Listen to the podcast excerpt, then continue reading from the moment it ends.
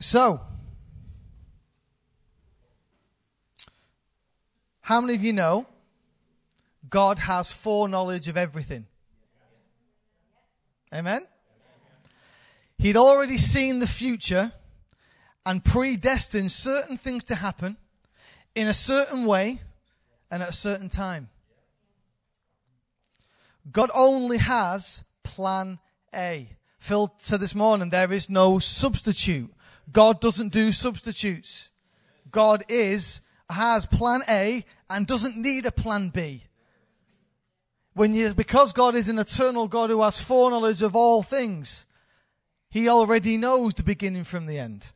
So when he gives a plan, that's the only plan you need because he's already worked out the kinks. Amen? See, God in his foreknowledge saw the future and made the best possible one for us.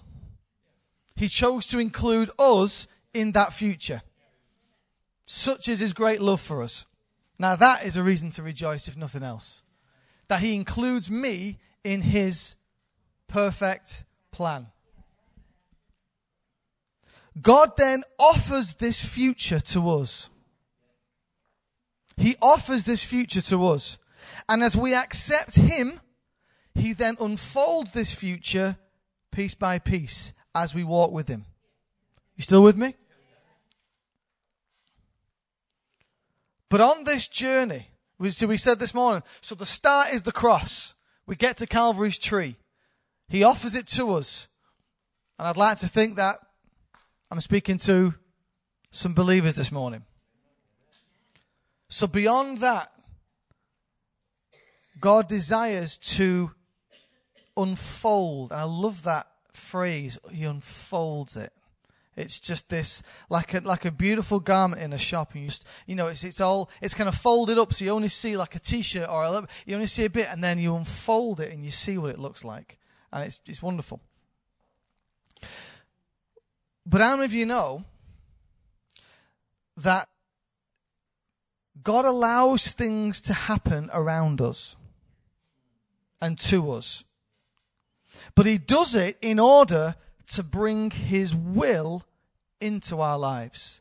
So things happen to me, they happen to you, they happen to our families, in our lives, they happen in our regions, they happen in our nations. All in order to bring his will to the front of our hearts, into our lives. And God uses these experiences, uses these things to forge, to refine, and to purify us for the things that are still yet to come. So we, we, I, I, it's so easy. For, yeah, yeah, I get that. I get that. God's eternal. So I'm, I'm here, and that's my beginning, and that's my end, and God's all the way around here. Because he was here, and he was, he's already here, and he's over here, and he's over here. So I, so, so yeah, my mind can, can, can comprehend the fact that things happen to me, but God's not surprised. God is never surprised by any of the things that happen to me. And does the scripture not say that all things are used for, for the good of those who love him? So therefore, all things. Everyone say all things. Not some things, but all things. Still with me so far? Okay. You see, I get, and we can get, we can understand that. But then when we say, but yeah, but what are these things used for? What are all these things used for? Well, forging, refining, and purifying don't feel good. Do they? Most of the time. You got to go some heat. You got to go through some wet. You got to go through some cold. You got to go through a few different processes. Amen? But they steer us to a specific path that God has predestined. We all know that the word says that before time began, he thought of you. He thought of me. And he predestined good works for us to do. But in order for us to be able to do those predestined works, there has to be certain refinements take place in order that we're able to do them. Is that, is that sense? So, now that we know that, keep that in mind. as as I speak today. This morning, I want to talk about, or elements of, because it's a massive topic, and we've spent a lot of time talking about it over the last couple of years. I want to talk about testimonies. I want to talk about elements of testimonies. Now, how many people in this room can raise their hand and say that you have a testimony where at some point in your life, God's come through for you? Excellent. Another question. How many of us have received a word which you know is from God, or you've had a prophetic word, or a God-given desire birthed inside of you, but you're yet to see it fully fulfilled? You see, this morning, I want to talk a bit about the testimony, but I also want to talk about the unfulfilled testimony. You see, as we look to becoming a church being turned inside out and understanding what process looks like, I believe how we respond in the midst of seeing a testimony established has a huge impact on our ability to release the message of this new life to those that we are being sent to. So the testimony, it's great when we have a testimony, but there's a process in getting to that testimony. There's always a process in that testimony. And in every element of that testimony, there is things that God is purifying, refining, and forging.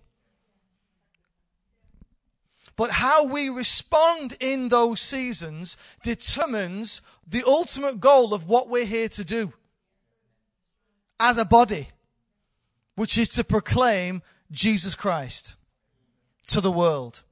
Amen? So we turn your Bibles to Psalm thirty-four.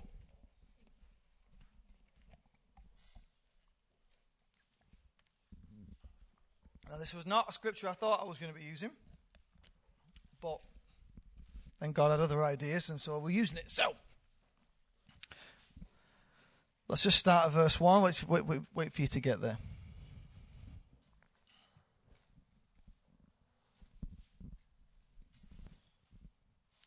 Okay, so Psalm thirty-four, verse one to three. I will extol the Lord at all times. His praise will always be on my lips. I will boast in the Lord. Let the afflicted hear and rejoice. Glorify the Lord with me. Let us exalt his name together.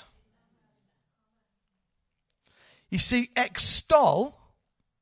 See, at first I think, is that was that a typo in the Bible? Surely it meant exalt, but it doesn't. Extol is to, it means simply to praise enthusiastically. To to praise enthusiastically, not just oh yeah, not some. Now, no, no, no, I'm not saying this is you, but not Sunday church Christian praise.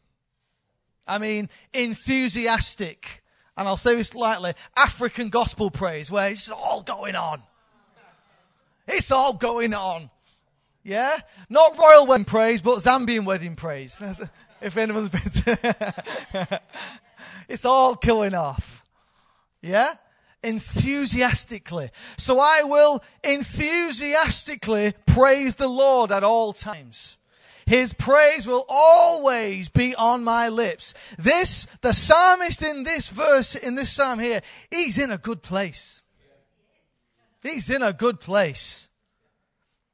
He's in such a good place that he wants anyone who's not in a good place to hear, not only hear him, but to come and join him.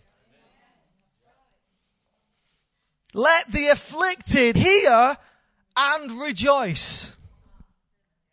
You see, imagine, have you ever been to like, I don't know, maybe a restaurant, and you're like, that was an amazing meal. Like, that just blew my mind. I love my food. So I, if I get a good restaurant, everyone's going to hear about it. I love my food. As my slightly increasing belly over the years is starting to show now. I'm not. But or, or, or you've been somewhere, you've been on a holiday, you've been somewhere else, or you've been. You want to tell people, and the thing is, is this: if I've been to an amazing Italian restaurant, right, I don't first of all say to you, "Oh, do you like Italian food?" Before I say anything, do you like Italian food? I don't say, "I have had an amazing meal. You have got to go to this restaurant." I haven't asked you whether you want Italian or not. Because I am so convinced that you are going to love what I love that I'm just telling you, as a matter of fact, you want to come to where I've just been. Yeah? There's a difference between saying, "Oh, it's really nice." If you, you know, if you like Italian food and you think it's all right, then yeah, I'd say have a go. Yeah. Go on a Thursday night, it's a bit less busy, you'd be all right. No, it's just, "Oh, my Lord, you have got to come. I'll book it for you. Come, come I will go next week. Me and you, Chris, we're having a steak. It's amazing," right? This is a man who is so amazed by what he's saying that there's no, there's, there's, there's not even asking you the question. He's just saying, "Let the afflicted hear and rejoice." I'm not saying, "Well, hear what I've got to say and then decide how you want to react." No, no, you are going to hear and you are going to rejoice at what I've got to say. Because this man has had an encounter which has caused something to completely engross him, to completely cover him. This man is also a man who is comfortable in the presence of God. It says, "Come, glorify the Lord with me." Now, when someone says, "Come and glorify the Lord with me," he's not saying, "Well, I've not been there before, and I know you've not been, so should we just, should we just try it out together?" He's saying, "No, come to this place. I know what happens because I've been there and I love it and I'm really comfortable with it. So come and glorify with me." He's also not suggesting, "Come, sit, have a look, see if you like it. And then if you want to join in, you can join in." He's, there's a, again, an assumption. "Come and glorify with me. I am pleading you. I am, I am, I am urging you. Come and glorify with me." This is not someone who is saying, "I want you to, I just want you to come and watch me." Because at the end it says, "Let us exalt his name together." It's a shared experience. This man wants us to have a shared experience. Whatever he's encountered, he's saying, "Come, I want you to know this experience with me." It's not something I'm just want to keep to myself. In verse four, "I sought the Lord, and he answered me. He delivered me from all," everyone say all, all, all my fears. Not some of them, not a specific one, but all my fears. Three words that I'd pick out of that, if I can find it. So I sought, he answered, he delivered. That's a great strap line. I sought, he answered, he delivered. God in a nutshell in this scripture. Now, the thing is, he didn't say, "I sought the Lord for five years, and eventually he delivered me from all my fears." It doesn't talk about time. It doesn't talk about the length of time. Just tells you the fact. "I sought the Lord, he answered, and all my fears were delivered." He also, he also doesn't ask you what your fears are. He doesn't say, "I sought the Lord, and he," well, actually, "What are your fears? Because let's see if my mine and your fears match up. Because I've got a fear of uh, spiders, but you might have a fear of pencils. So let's just double check if, because because he delivered me from my fear, but I'm not sure what yours are. So that might change whether or not it works." This is not a man who's saying, "I'm not," he's like, "I'm not bothered what your fears are, because this God delivered me from all of them." See, when you know the power where it comes from, it doesn't matter what the other person's fear is. because you're speaking a statement of fact and truth that says, doesn't matter what it is, I don't even need to know what your fears are, but come with me, because whatever you will ask, he will deliver. Doesn't matter what fear you have, he will deliver you from it. This guy's cool. I like this guy. But you know, some of you know, some of you don't. Well, some of you, some of you know, I've, I've spoken about it a couple of times, but two or three, I think it's three years ago now, I, um, my greatest fear has been, for years, I have two main fears. One, losing my wife. That, you just can't, I can't get that out of my head. Well, forget that one for a second. Tinnitus, in my ears, was my greatest fear. You might think, why is that your greatest fear, Paul? Like, why random? There's a lot of things you could fear about. Why is that? Well, my dad's had, my dad, my dad has Meniere's syndrome, so he's had it for pretty much most of, well, my entire life anyway. And th- has anyone ever had where you'll get a sharp ringing for a few seconds and it'll go away again?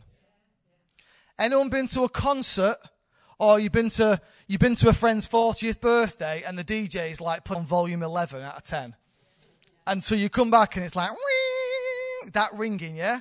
Well, that it's like take that down a couple of notches, and that's tinnitus twenty-four seven. It's not pleasant. So as a musician, that was my biggest fear, because I just thought I can't, whenever I'd hear it, it'd freak me out, and then that was just my biggest fear. So lo and behold, three years ago, I was in church. It was that, this one here, stupid thing, no. And I came home at Christmas, and the ringing was still there. I normally get ringing after after church, because obviously the speakers are loud and you stood right there. That's normal. I mean, one thing about being a musician, you want to hear yourself so bad, you hear yourself too much. So didn't go away. So I starts to get worried. But then I starts to go, oh, you know, Lord, it's all right. So be up. Lord, heal me. Heal me. I'm fine. Remove it. I do my old faith thing. Come on, God, you can sort me out. And then weekdays, days, days after, it's not happening. Now my now my fears are starting to get real, because it ain't going away, and it's it's not nice. And now I'm not sleeping. I mean, I even bought these rain sounds. I bought, I bought these rain sounds. And honestly, without truth, I spent a pound or so on this rain sound. I'm trying to go to sleep. My wife has been very gracious with me, and she's letting me sleep with the rain sound. And halfway through, a dog starts barking. Who sells a rain sound with dogs barking in the middle? What was that about? Ridiculous. I could not believe it's like... like Roof, roof. It's like, what is that? Roof, roof. It's like, oh, you have got to be, right, yeah. So, so clearly that didn't work. So that went in the bin. Unbelievable. That, that was a waste of money. Um, but anyway. So, and every night I would get up in the middle of the night because I can't sleep because I'm freaking out. When you're freaking out, you focus on your fear. And you spend all the time looking at your fear. And in that fear... I was like, God, heal me. God, heal me. In my mind, my, the only testament that would work for me was the testament that says, I no longer have the ringing in my ears. Because in my mind, that was the only testament. That, that that's the testimony. It's all or nothing. Yeah? But after weeks and weeks, and it, I'm not healed. And I'm like, God, are you not the God who parted sea for Moses? Are you not the God of Isaac and Jacob? Are you not the God of, of Paul? Are you not the God that, that did this and this and this and this? Still nothing. So then I had to get to the point where I said to God, I have two choices here. I can either get rid, I can spend the rest of my life in fear of living with this, or I, and, and therefore, falling out with God because I'm getting frustrated at you because I ain't seen it, or I can make a statement that says, even if I have to spend the rest of my life living with this, will I still praise you? Will your praise always be on my lips? The moment I gave in, something flicked in my spirit of my mind. Because what happened was, all of a sudden, I no longer feared it. I had control over it. I've, st- I've still got it. And in fact, I have two. Because I have one, t- I have tinnitus in both ears, but then I have a separate pitch, which is in the, which is in the left side. Now, I thought that was even worse, because now I've got ears, whichever one, whichever one I flip my mind to, I can listen to both. But the reality is, is the second one at the lower tone is much easier to listen to than the high-pitched one. And God was gracious to me, because he gave me that second one to help me with the first. So it's like, thank you, God. Now, I know I'm going to be healed of tinnitus. I know I'm going to be healed of it. But what do I do in the meantime? So, do I have a testimony? I do, because my fears have been delivered. I no longer have a fear anymore, because it doesn't own me, I own it. Do I have to live with it? Yeah. Is it? Do I have to adjust when I want to? See, when I want to, when I'm preparing this message, the one thing that someone with tinnitus doesn't like is a quiet room, because there's no other sounds that block it out. I, I spend all day I'm at work, I don't hear it. When you come home, it's... So I have to have a word myself now and again. You just have to, but it's like, no, you don't have me. I own you. And it sits in the background and I carry on. Because God has given me victory over that. So I can talk like this and I can, I can, and so when it comes, even though I am not healed, I have been delivered. And sometimes in our testimonies, if we have the wrong understanding and perception, see, we've been talking to the young people about touching God. And we say, well, what does it mean to you to touch God? And some of them are like, well, unless I see the angels and I see God stood there before me, that in, my, in their mind, that means they haven't touched God. So is it that they are, is it that, well, that is the truth. No, it's not the truth, but that's their perception of the truth. The perception is, is that unless all heaven turns out, I haven't touched God. Well, that means you spend all your life missing when God is touching you, because your perception is wrong. There are testimonies that some of us have and you haven't recognized you've won yet. Maybe because your mindset is, well, if I don't see that, then that's then that I haven't got a testimony. Verse eight and nine says this: taste and see that the Lord is good. You might have sang a song about that recently. Blessed is the one who takes refuge in him. Fear the Lord, you his holy people, for those who fear him lack nothing. So again, our psalmist, he's saying, he's urging those speaking to, taste and see. Don't just take my word for it. Taste it. He declares those who fear him lack nothing. Not just they don't lack a bit or a little bit, they lack nothing. There is an unshakable confidence that if you try, you'll buy. This man has, this psalmist has such an unshakable confidence that he can say, I guarantee you, if you taste and see, you'll see he's good. If you come to him and fear him in that reverent way, then you will lack nothing. Absolutely nothing. So, I asked myself a question. Why then? Hang on, lost my script. There we go. But why don't we boldly invite people to taste and see of the goodness of the Lord? Why don't we say, come and glorify with me? Why don't we declare that those who look to him lack nothing? Why? And the reason why I say why don't we is because if we did, this house would be full to the rafters. So why don't we? Why are we not speaking and engaging like this man from Psalm thirty-four? Now, the answer to that is there are many reasons. And I'm not going to be able to touch on them all today. That's impossible. But when I was asking the Lord, what did he want me to speak about? He asked me just to, to, to identify this one element, which is that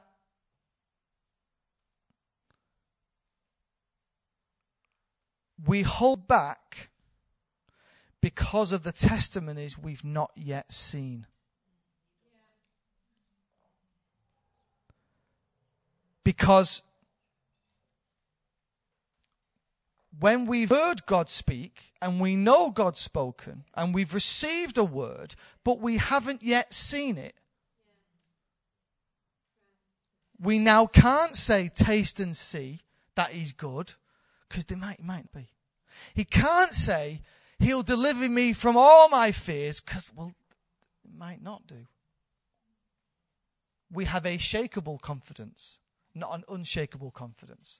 And I can tell, and the reason why I'm, what I want, and this morning, I'm speaking from a personal place. And, and this is something that Em and I, I'll be honest with you, don't really want to share it, but I am. Because that's what God said. Nine years, well, we'll call it nine years ago. Could be more, could be less. It's, it's, it's been that long, I forget. Got to be honest with you. Around nine years ago, God gave me a word that Em and I would have a second child. Okay? It will be, the word was specific. It was from the word. So it wasn't just a voice in my head. It was from the word in Luke. And that it would be in God's time.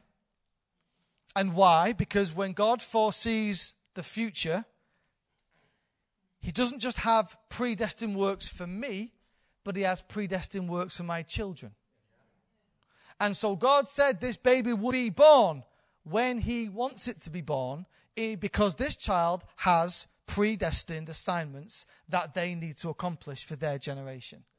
So basically, stop demanding when you want it, and accept that I will give, but but but know that I will give you a child. Yeah.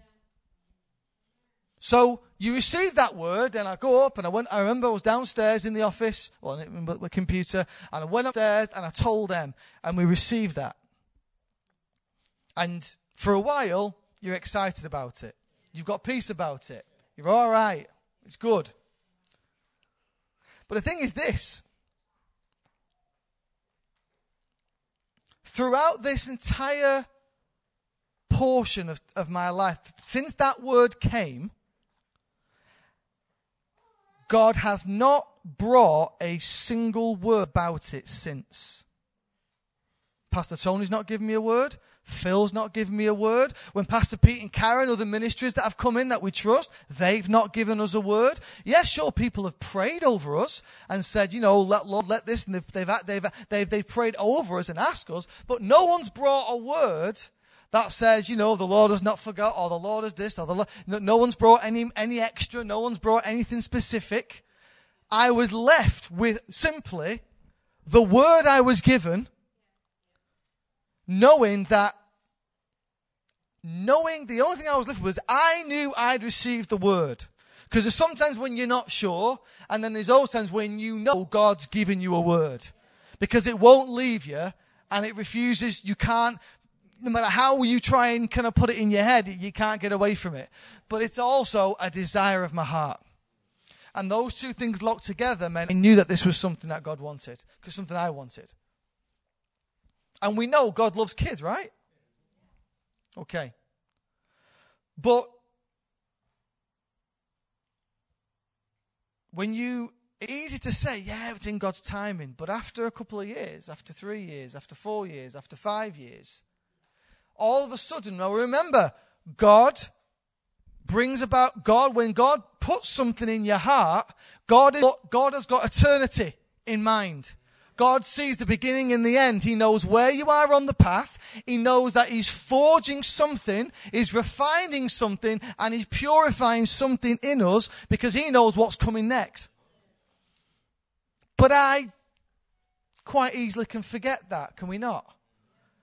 Because even though a day is a thousand years and a thousand years is a day in, in heaven, and a day is a day over here, an hour, an hour, weeks are weeks, a month, a month, a year's a year.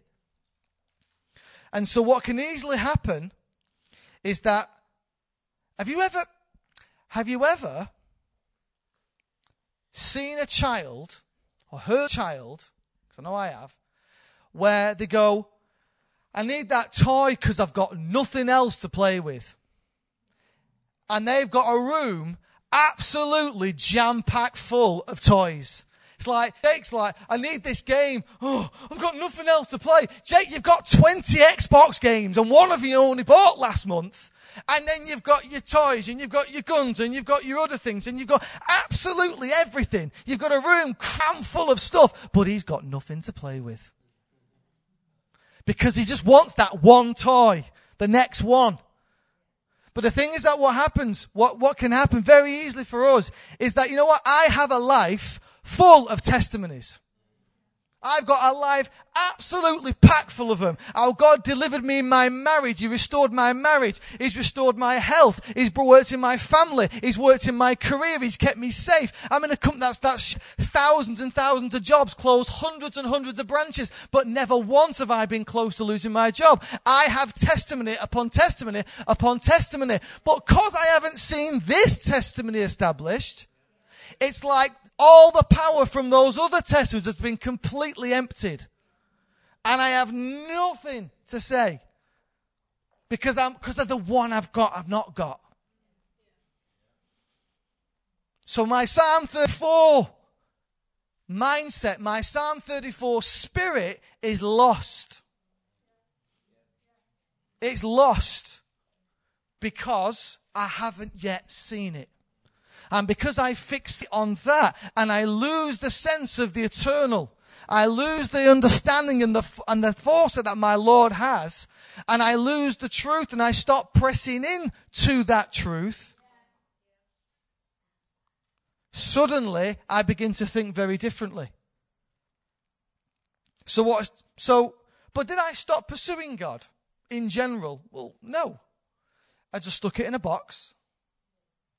Packaged it up, stuck it in a shelf, and we just don't talk about it. In fact, the only time we did talk about it is when one of you guys went, "Hey, still having kids?" Shut up.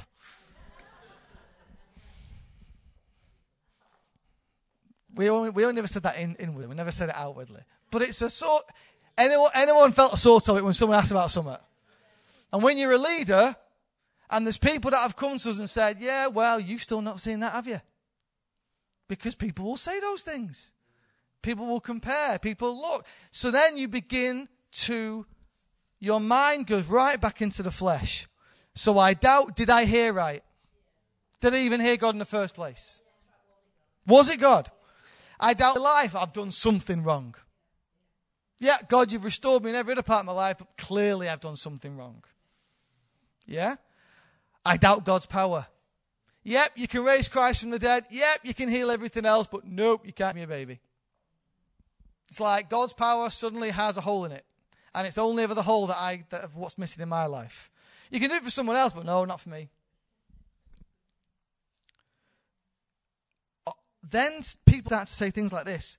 So have, is there a point, is there a cut-off point when you're going to stop trying? Because in, in I'm thirty-seven, I think. thirty-six. No, I'm thirty-six. I'm thirty-seven in September. Sorry, I, I, I do forget. Yeah, I'm thirty-seven. Six. I'm, I'm not sure. I was born in eighty-one. Yeah, so yeah, yeah, I'm, I'm all right. Yeah, thirty-six. So now all of a sudden they say, ladies over thirty-five, you've got to have extra tests and all these things start to creep in because medically you're more at risk. And, and also, do you really want a kid? Well, you've got, you've got a teenager now. Do you really want a newborn baby and a teenager at forty? You know, but, but the, the thing is this, is now the word of God and the truth of what God, I've completely forgot this child as a destiny. I've completely forgot that the, the, the thought, now I'm thinking purely as a human man. There's no God in this. Do I still want a child now? Because now, you know, I can leave Jake on his own for a bit. I've got freedom. Woo! All that. So all of a sudden now, I'm conflicted. But overall, I'm disappointed.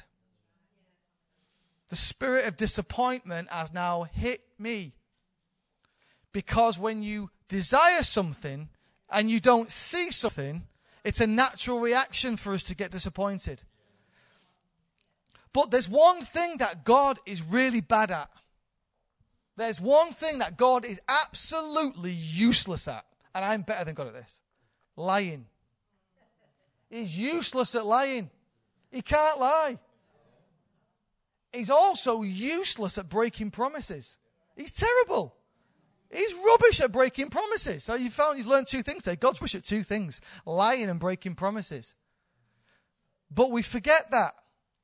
But the whole point, while I'm going through this whole process, what kind of person am I standing in the in temple courts? What kind of what kind of evangelist am I? Not a very good one, because I'm a silent one. Because because I'm because whether I like it or not, I may have put that box on the shelf, but that box leaks. That box leaks, and it leaks into every other part of my life. And sometimes we, because we focus on the what we haven't, we don't focus on what we have. So the victorious Christian life becomes, no, I've lived, I'm living the afflicted Christian life. But God has not called us to do that. God has called us to live. But, but God has not also, God, at what point did God say all things were easy? You know, you all love the testimonies where you go, God, sort it out, and bang, next morning it's there. Yes! We love that. We all love that. But do we, but is the, the word, the word is useful for what? It's for teaching, rebuking, correcting, training in righteousness. We have to learn. If, you, if I don't go through these scenarios, then how am I ever going to learn? Because I'm only thinking about what I need now, but he's looking at what I need to do in the future. So God has to let me work for some stuff. That's why I haven't had a word. Because it's not about, you know, how many Christians will go from conference to conference because they're looking for another prophetic word to kind of give them another injection. You know, my dad has to have injections in his knees, right, because he has dodgy knees. And I've got a, a lady at work who has them in her back, and they're only allowed them once every three months because, but it, it relieves the pain. But it's like we do that spiritually. We look for an injection to relieve the pain for a few months. That keeps me going. And then when I get a bit low again, I go for another injection. Because... But what that's showing me is that I can't hold on to the word. I can't hold on to the word. And because I can't hold on to the word, all of a sudden, nothing is certain in my faith anymore. Now, I might not say that to you, but that's what my life begins to, to, to, to, to relate. And that's why I believe that so many people in the church can't go out there with a Psalm thirty-four spirit. Because for everything that God has done, because of the one that he hasn't done yet, we're shaken to the point where we now have no confidence to declare. We can, and we can say, oh, it's fear of man. No, it's not fear of man. It's fear that you, it's that, well, what if it doesn't happen? That's always the question. What if it doesn't happen? Did the guy in Psalm thirty-four care one iota about what they thought? He was just proclaiming, taste and see. Come and join with me. Come and glorify with me. I, I asked, he delivered. But he doesn't talk about timescales. Now, would you turn your Bibles to First Kings for me? See, I would love to be talking to you about this. And normally, you would talk about these things. And in a minute, I'm going to run off stage. And I'm going to run and go, ta-da, here's the baby. Em's been hiding it for ages. And it's like, ta-da, here's what I made it. God did it. Yay. I'd love to do that. But the reason why God asked me to talk about this this morning is because, because so when I declare to you that I have already got two children, just one's not here yet, something has to change in me. Something has to change in me. You see, before, while you're in First Kings, it talks about this in, in Psalm thirty-four. The righteous cry out and the Lord hears them. He delivers them from their troubles. The, the Lord is close to the brokenhearted and he saves those who are crushed in spirit. But you have to allow God to take your crushed spirit. You've got to allow him to take hold of your crushed spirit, because that's what keeps you where you are, crushed and broken. And so for many of us, we stop and we give up on seeing the testimony go. So we're now not pursuing that testimony anymore. We just live as we are, knowing we'll always be unfulfilled in that area. That makes us sick. Proverbs says, a hope deferred makes the heart sick. And so in my life, I li- I carried on. We're, we're doing what we're doing, and God's blessing us in other areas, but this one's off limits. I've just stopped talking about it. Em and I didn't talk about it because when we did, it only, it just makes you depressed. But something has to change or I'm doomed to live this forever. Because just because God said the word, if I do nothing, at what point am I giving God room to bring his word, his power, his blood into the equation? But I believe that there are times and seasons when God sets up, God encounters and supernatural interventions to update and upgrade us. And in that time, God will release provision and supply. So I want you to, to, re, to come with me to First Kings. And we start at verse fifteen. There's two bits. Verse fifteen, uh, chapter one, sorry. First Kings one, sorry. First Kings one, fifteen to twenty.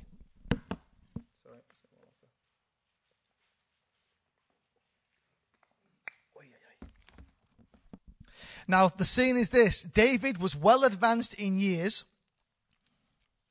He was an old, frail king. Very old, very frail. So much so, he couldn't even keep himself warm. So he had to get some virgins to come and lie with him to keep, so he could use their body heat to keep him warm. So this is an old man, okay? He's vulnerable. And maybe he should have already handed over the throne.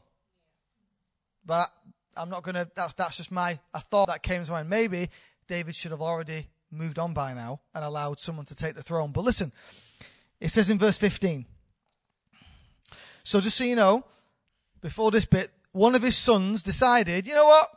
I fancy being king. So we got a lot of guys together and said, I'm going to go make myself king. And Nathan, who was the prophet, came to Bathsheba, who was the mother of Solomon, and said, do you realize what's about to happen? Do you realize that what is about to happen? That this guy is going to be king and your son won't be. And what? And this is what she says. So Bathsheba went to see the aged king in his room where Abishag and the Shunammite was attending him. Bathsheba bowed low and knelt before the king. What is it you want? The king asked. She, she, she said to him, my lord, you yourself swore to me, your servant, by the Lord your God, Solomon, your son, shall become king after me, and he will sit on my throne. But now Adonijah has become king, and you, my lord, the king, don't even know about it. He was sacrificed, great numbers of cattle, da, da, da, da, da. And then in verse twenty, my lord, the king, the eyes of all Israel are on you, to learn from who, from you who will sit on the throne, my lord, the king, after him. So there was a point now where the oath that she'd been given, the word that she'd been given, was about to be taken away from her. So she realized, I can't just sit anymore and wait for it to happen. Because if I do, then my son will never be king. So she had to do something differently. She had to go on her knees before the one who has the power to change it. She had to go before and press in and push and pursue the king to act. So if we go further in verse twenty-nine, so still chapter one, verse twenty-nine. So verse twenty-eight, the king said, call in Bathsheba. So she came into the king's presence and stood before him. So that's quite a, a picture. That you have to go into his presence, into the king's presence, and stand before him. The king then took an oath, as surely as the Lord lives, who has delivered me out of every trouble, I will surely carry out today what I swore to you by the Lord, the God of Israel. Solomon, your son, shall be king after me, and he will sit on my throne in my place. And as you, as you read on, Solomon did become king. How long would it have been before David would have acted? David's not God, understand. But the word was given to Bathsheba. And she waited and waited. And David's old, he's frail, and she's still not seen it. And now it's in danger. Because of her inaction, nothing's happening. She had to do something. Something had to shift. Something had to cause her to pursue at a God-given time, in a God-given season, in order to see something change and take place. We have to understand that your testimony is not lost. The unfulfilled testimony has still the ability to become a testimony. It still is there. The word does not go sour. But the word can remain unfulfilled if we don't do something different. And we don't reckon, and I believe what God is saying to us in this season, in this time, it's time some of you to, to, to take the action of Bathsheba and go back to God and say, I haven't seen it. And God, I'm sorry I've left it this long. I'm sorry I've let disappointment. I'm sorry I've let hurt. I'm sorry I've let unbelief. I'm sorry I've let all of these things come and shun it down and keep my spirit crushed. But now is the time. I'm calling you on the oath that you gave to me. I am putting, I'm putting a demand on the word of God. I'm putting a demand on the promise of the Lord. Why? Because his word is his promise. Because God doesn't break his promises. And so, with, with so, so for me, I was in this, this dark place because I knew M was M, M just didn't want to talk about it. So I had to do something different. Now this year, God has been talking, and Pastor Tony's mentioned it, that Pastor Tony and I, we really felt God as as wanting, and we've seen God do something in our worship. So as I was as I was pressing into God, not for this, because we don't talk about this, but in, in, in his presence for something fresh, this song came on. Because if you're on Spotify, anyone's got Spotify, you can just say, Spotify, play House Fires, or play Bethel, or play whoever you want, and it'll just give you a, a, an array of their songs. And this song I've never heard came up, and the words were this: faithful you are, faithful forever you will be, faithful you are, and all your promises are yes and amen. And God took hold of my spirit in that moment and dealt with my disappointment and dealt with it and showed me that in his presence, the thought that anything he says will not happen is utterly ridiculous.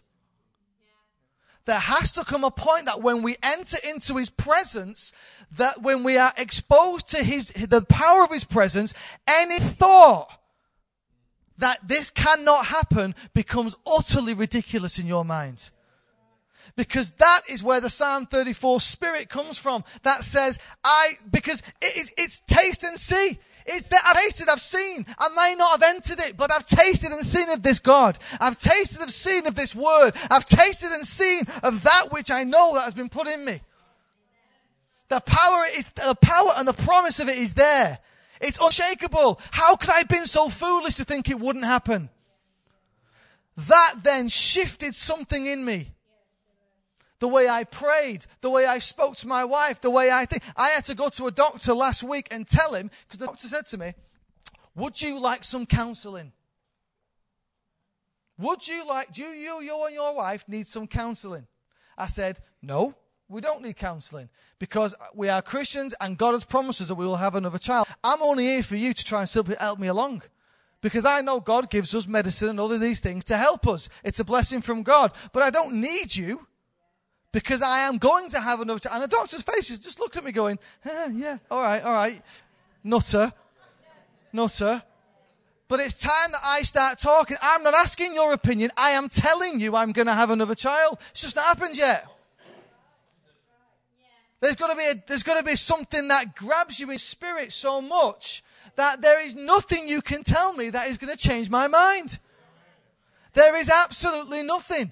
Because, but that is the spirit that will cause someone out there to see God. They will see something of Christ and of life in you. You might not be there, but you may as well be. Because of the way that, because of the what is, is inside our heart. And if you look at, um, I'll just read it. Romans four. Romans four. eighteen to twenty-five says this. Against all hope, Abraham in hope believed and so became the father of many nations, just as it had been said to him, so shall your offspring be. Without weakening in his faith, he faced the fact that his body was as good as dead, since he was about a hundred years, and that Sarah's womb was also dead. Just think about that for a second, right? Just think, ninety-nine years old. I mean, look, right? I'm going to say, I'm going to be very careful when I say this. I'm going to be very careful. Just be fine. We know that David and Veronica are about twenty, right? We know that they're, they're, and I know they've got more energy than most of my young people over there, right? But just imagine if the word came to them. Veronica, you're going to have a child next year. And David's going, well, okay. But that's essentially, in the in the flesh, that's ridiculous. Imagine the Queen and Prince Philip. She's ninety-two, he's ninety-six.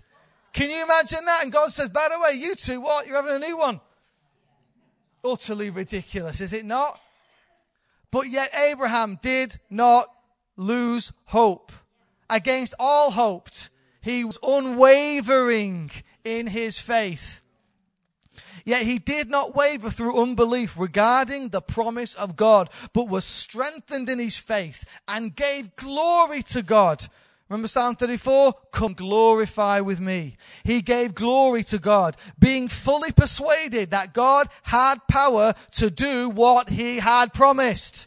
Some of you need to hear that God has power to do what he has promised. And it's time to stop hearing it and start to believe it. Start to let it intercept the spirit that says, I'm disappointed and I haven't seen it and I won't see it. This is massive. For this, if we can grab hold of this truth, not only will we have a pulpit queuing of, of fresh testimonies, but it will release a life that has to go out of those doors so that others can come in and receive this same, this same life. It's not about you just having a heart for people. What's the point in having a heart for people if you cannot declare with all boldness and all unwavering faith that whatever your problem is, it does not matter. Come here, taste and see that the Lord is good. He will deliver you from every fear. He will take everything that is a limitation and he will break it off you. And I can say that to you, knowing, yes, I have a life full of testimonies, and I also have a life that hasn't got yet everything fulfilled, but it doesn't matter. My position is still the same. The word, it was credited to him. This is why it was credited to him as righteousness. But this is what the Lord is saying to you. The words, it was credited to him, were written not for him alone, but also for us, to whom God will credit righteousness. For us who believe in him, who raised Jesus our Lord from the dead. He was delivered over to death for our sins and was raised to life for our justification. This word is not just for him and for those people in the Bible. It's as real for you and I as it was for them. They had to make that journey, and so do we. Because the God of eternity knows exactly where your life is. And there's a season now that I believe the Lord is bringing us into as we try to turn the church inside out, that is enabling us to be able to have a position where we are unwavering in anything God says and everything that God says. And that that is the message of this full life. Because in the fullness of life, things don't always happen in our time. Things don't always go on as we would like them to. But it doesn't change who he is, he is. It doesn't change who we are. And it doesn't change the truth of what he will do.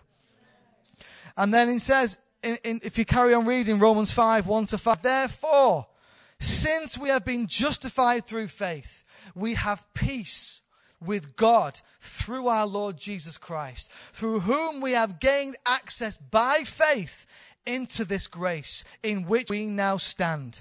And we boast in the hope of the glory of God. Not only so, but we also glory in our sufferings, because we know that suffering produces perseverance, perseverance character, and character hope. And hope does not put us to shame, because God's love has been poured out into our hearts through the Holy Spirit, who has been given to us. There's a perseverance that has to happen. But you see what, what another, another thing here is that in First Kings, not only, there's three elements to this. Bathsheba had testimony fulfilled. Right? David had his promise from God fulfilled, because you will always have an heir in the line of David on the throne. Had she not pressed into him, he would not have made him king when he did. Because if he hadn't have done anything, he would have lost out. And then how can Solomon come into his God-given assignment had those two not started to do something? Because our testimony is not just about us.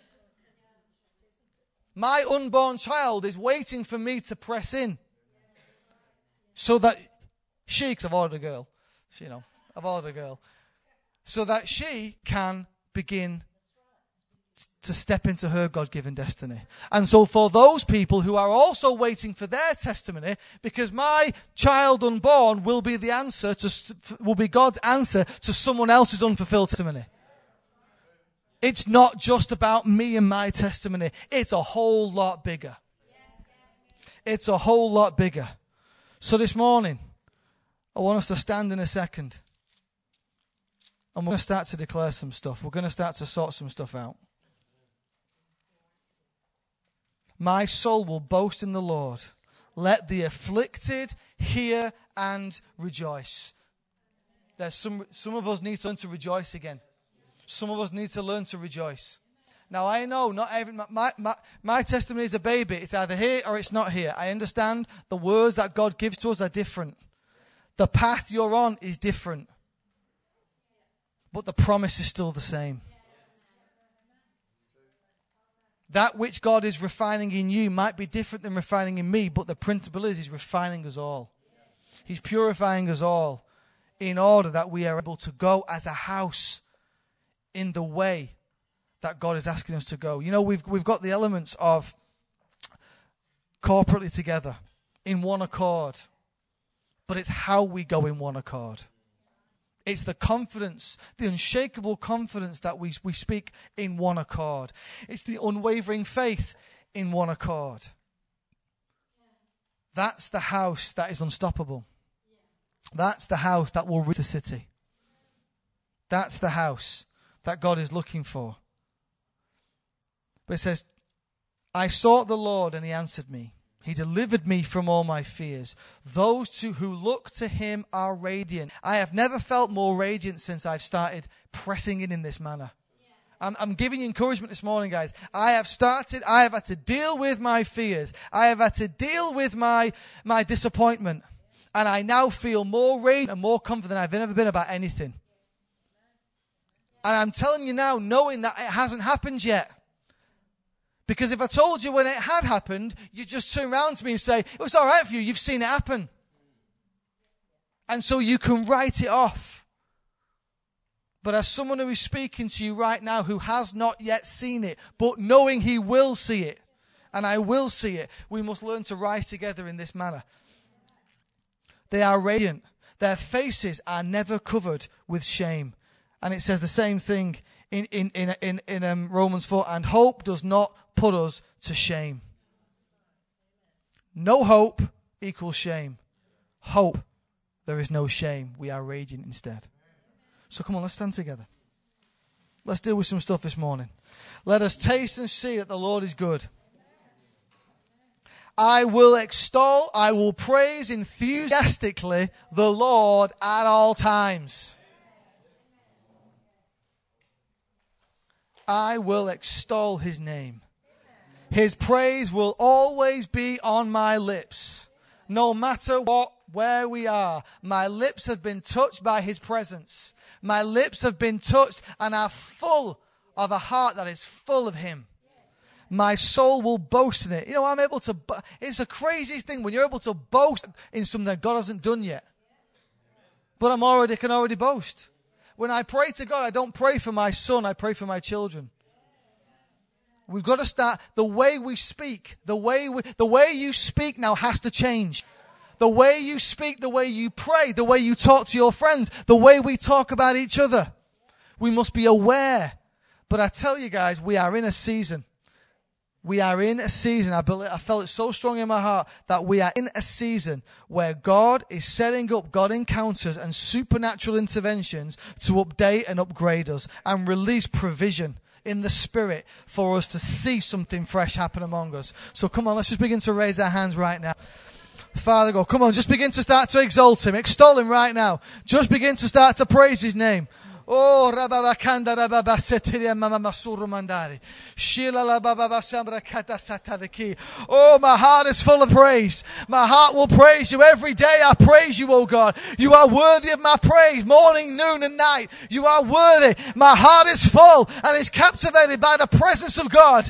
Everything, every promise in you is yes and amen. Oh, my God, the glory. I glorify you right now. I glorify you right now. Come on, church. Glorify with me. Glorify. Let us exalt his name together. Begin to exalt his name right now. Oh, Sharakanda la Baba Sarra Mandere. Ela Baba Santara la Masatara Bakundara Mandere. Simbra Baba Sharra Manamana Surra Kadasatare. Oh, mighty God. Oh, mighty God, right now. Oh, you're glorious. Oh,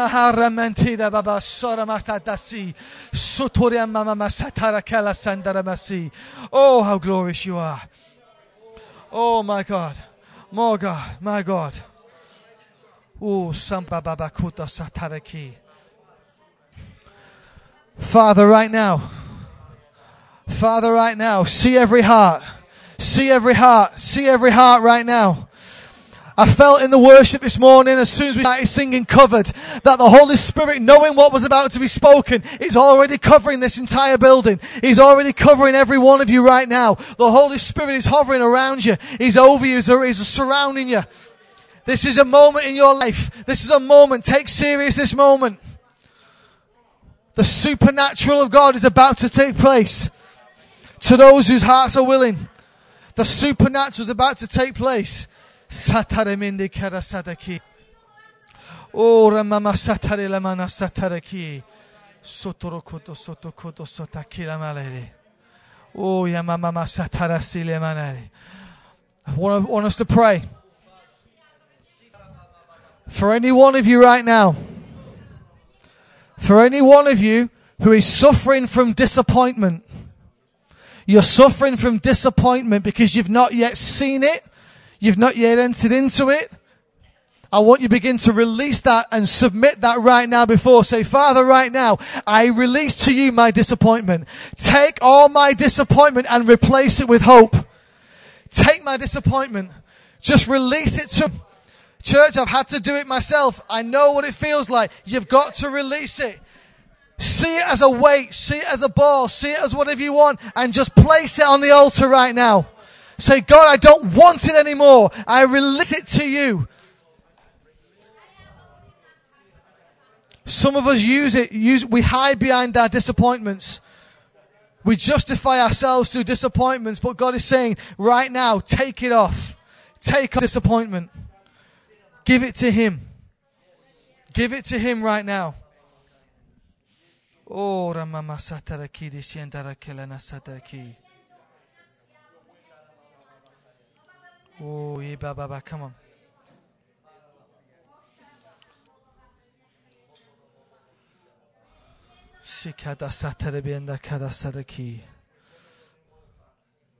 Release us from our disappointments, Father.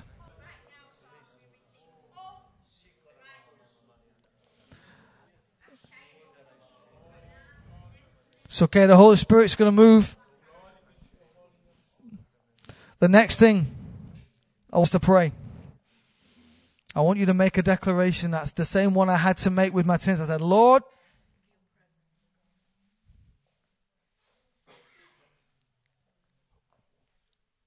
if for the rest of my life I did not see that word come true, I will still praise you. You know, sometimes as much you're not being, you're not being defeated in your spirit when you say that. Because what you're saying is, God, I'm not holding you to ransom. I'm not holding you to ransom that says, I only praise you when you fulfill my, when you fulfill these things. What you're saying is, regardless of whether what the word is, what, what it is comes to pass in my lifetime, I will still praise you every day. I will ex- still extol you for the rest of my days because you are worthy of it. So come on, just right now, just begin to say, Father God, just, just see it before him, whatever it is, see it before him and say, Lord, I place it down and say, whatever happens for the rest of my days, I make a choice that says, I will praise you every single day for the rest of my life, and I will still rejoice in your name.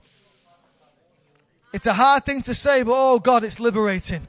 Oh Lord, it's liberating. Father, for the rest of my days, Lord God, I will choose to praise your name. I will not hold you to ransom, but my God, you are worthy. You are worthy of my praise. If you do not another thing for me in my entire life, you are still worthy of my praise every day. You are still worthy of my life. I give my life to you unconditionally this morning, Lord. I give it to you afresh this morning. My life is yours, Holy Spirit. My life is yours. Just begin to tell him. Almighty God.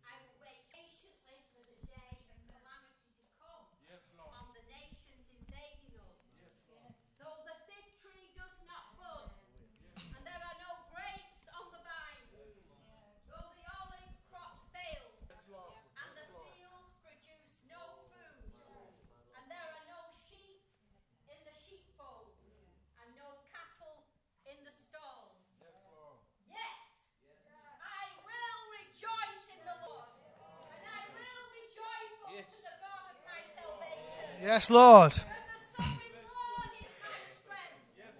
He makes my feet like the feet of a deer. He enables me to tread on the high places. The just shall live by faith. Yes. And he who shrinks back, I will not be pleased. Yes, Lord. Oh, come on. Come on. Come on, just just just just relate with him right now. Come on, just his presence is here. It's covering everyone. You know, if you don't feel you've got anything unfulfilled right now, the, the, the, as soon as the word comes next time.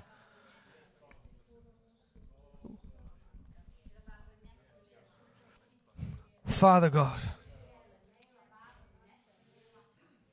Oh, yeah, yeah, Mara Satirira Mana Satara Kuyanana.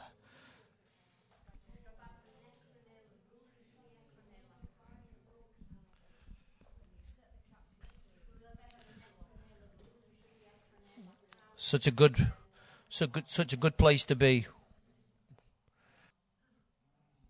Single barren woman, you who have not borne, break forth into singing and cry aloud. You who have not labored with child, for more are the children of the desolate than the children of the married woman, says the Lord. So there was a singing, an action that needed to be done in a time of barrenness. break forth into singing and cry aloud. That's what Paul's been talking to us about. So there was a sing, then there was a break forth into singing and cry out loud. And then he says this, enlarge the place of your tent. Enlarge the plate of your tent. Your tent is your mind, your spirit, your heart, your soul. As you begin to cry out to the Lord, you must have a wider capacity. And it's like as you cry out to the Lord, your capacity begins. He said, and let them and let uh, and let them stretch out your curtains. So there's a little bit of discomfort going on. Yeah. To stretch something, remember what we said last week? It's a lean in. Yeah. There's a lean in needs to be done. To stretch is always a point of discomfort. Hello? To stretch. It's always uncomfortable to stretch. But this is what the Scripture's encouraging us to do, church. Stretch. Stretch your faith. Enlarge and stretch your curtains of your dwellings. And don't despair. Lengthen your cords. In other words, give God more room. Give God more room. For you shall expand to the right and to the left. And your descendants, Paul's descendant, she will inherit the nations and make the desolate cities happy. And he says, don't fear, because you will not be ashamed. Neither be disgraced, for you will not be put to shame. For you will forget the shame of your youth, and you will remember your um, reproach and of your widowhood no more. For your maker is your husband. The Lord of hosts is his name. Church, it's good that we all have challenges. It's good. Every one of us has challenges. But what's the difference between you and maybe Paul is this. Paul is doing something about his challenges. You'll always have challenges with or without God. Some of you need to change, and you need to change drastically. Hear that seriously. You've been going round. You're caught in a loop. I know how that feels. You're caught in a loop. It's time, if you're going to get a testimony, something has to change. Hello? I sought the Lord. That's a good place to start. To get out the loop, you've got to break the loop. Start seeking the Lord at a new level. Hopefully, I say hopefully it's the wrong word. We trust God. It's a better word. That in the next coming months, this testimony of Paul's will come to a whole new level. And Mary will be with child. And Joseph, Mary and Joseph will see the goodness of the Lord in the land of the living. But not only will Mary and Joseph have their moment, but I'm looking at a lot of Marys and Josephs in this room. The Lord has spoken, but you've lost hope, you've lost sight, you've got despair, you've got despondent about it. And you know what? It's time to go again. It's time to go again. It's time to go again. Let me bring you to a word. You may have heard this. Press in. Pursue. Press on towards until God is established in everything you do. When God is established, testimony breaks out. Because you see God in this area. So what area do you need to see this testimony broken forth? We've been preaching this now since January. And Paul's word's very relevant not only to himself but for us. Yeah? Are you there? Faith. Faith. Right now, some of you... I've got money in your pocket. I haven't got a lot. Don't tell Carol. Some of you've got something in your pocket. If you go into your purse or your, or your pocket, you'll have some measure of wealth in your pocket. True? Now, when you go into your spiritual account, what do you have? Have you got anything in there to put a deposit down? When God gives you his word, he gives you a deposit. It's up to you to add. It's up to you to add. I said it's up to you to add to your faith. Add. And these things will keep you from being unproductive. So just raise your hands. The first thing you've got to add this morning is your response. It's the very first thing that must be added this morning. The word comes so God can, can move. You must now partner with this word.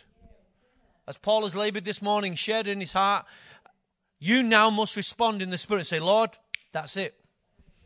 This is, I identify with what's been said this morning. It may not be a child, but it doesn't matter. It may be something else. Well, it will be something else if it's not a child. And you must come to faith in that area.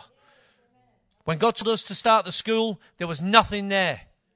For three years, nothing. And then God, just one word, said, speak to the older members of the congregation. That's where to put the nets. That's where we're putting the nets. This year, when God showed me the dream about growth, are we going to have growth? Yes. Growth is coming to this house. But it won't be just numbers. Growth is what we can add to your life. Not how many people come through the door. What can we add to your life? That's growth. But this takes faith. How would you have twenty people who you can charge up and fire up rather than two hundred people who can't go anywhere? Amen? So right now, lift those holy hands up and say, Father, I respond to your word today. This is your word to my life and to our life as a church. This is a word to our house. I'm stretching forth the curtains. I will not be in despair. I will sing. Barren or not barren, I will sing. I will break forth into singing and I'm going to cry aloud.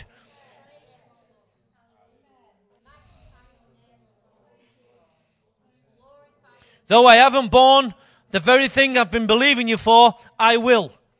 The curtains, as from today, more light is coming in to my windows. I'm giving you more room to work.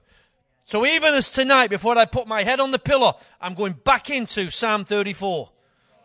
And I will go to sleep with that word in my mind and in my spirit. Because you say, you waken me morning by morning.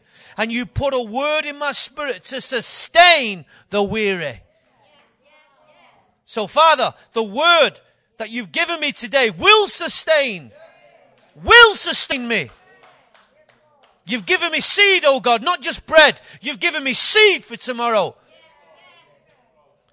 So, Father, I thank you for the seed that is in my heart. And, Lord, I will water it and I will work with it. I will water it with my with my confession. I will water it with song, with cries of how good you are. Not how bad it is, not what I can't see, but I will learn to sing about you and what you are, not what I feel, not what I don't see. But Lord, teach me to sing what you are. Teach me to discover you, oh God, to know you. To find you, O God, in the darkness, in the recesses of my soul. But my soul is going to engage in a, in a voyage of discovering how good you are. Because when I taste that goodness, then I will see that goodness. Oh God. Stop praying about what you haven't got and start singing about the God you know. Let him open your eyes. See it from his perspective. Oh, Father, right now, your word has been good to us. Your word is bringing health to our soul. So, Father, right now, we pray for Paul and Emma. We pray, oh God, release the river. Release the river in that area, oh God. Release to them fulfillment. And, Father, whatever lessons they still need to learn, teach them. Teach them, oh God. Teach them your ways. So when they testify, their testimony is not just that they got what they wanted, but, oh God, their testimony is they walk with the God who had something to teach them. Oh, Father, don't show them the goods, Paul. Show them the one. Show them the one who makes all things right and all things possible. At the end of the day, that woman put her pot down. And she went and told that village, come and see a man. Don't show him the baby, show him the man, Christ Jesus. The baby's wonderful, that's great, but show him the man, Christ Jesus. the one who makes all things possible. So, Father, we thank you today for your word, the one who makes the impossible possible. That's it, guys, making the impossible possible. Through faith, through Christ, amen. Come on, let's give the Lord a standing ovation. Not yet, not yet, not yet, not yet. Just hang on a minute, sweetheart. Just sit there a minute. Come on, just raise those hands, holy hands a minute. Just sit there, sweetheart. We're not finished yet. Just raise your holy hands. Just raise your holy hands. Let this word go deep into your heart, because this is so, so key. We're at a point in the house where God is trying to move us to the next level. We don't want, we don't just want to go home excited. That's not the issue. That's not the point. We're not trying to stir you emotionally. We're trying to impact your spirit, because your spirit must carry what has been said to the next levels. You get out and your emotions subside, and you, it's not about what you feel. It's what you've heard. It's what you've received and what you will do with what you've heard. Don't bury it. Plant it. Water it. Speak to it. For I will speak to the well inside of me. Spring up, spring up, O well. Amen? For I will wait. That song comes back to me. I will wait on you, O Lord, Almighty God. Oh, Father. Lord, I look to you. For I will wait on you, mighty God, in the beauty of your holiness. Oh, Lord. So when you cry out to him this week, just find scripture and cry out to him and say, Lord, this is who you are. This is not what I feel. This is who you are. In Jesus' holy name. And the people of God said, amen. Amen. Come on, let's give him a standing ovation.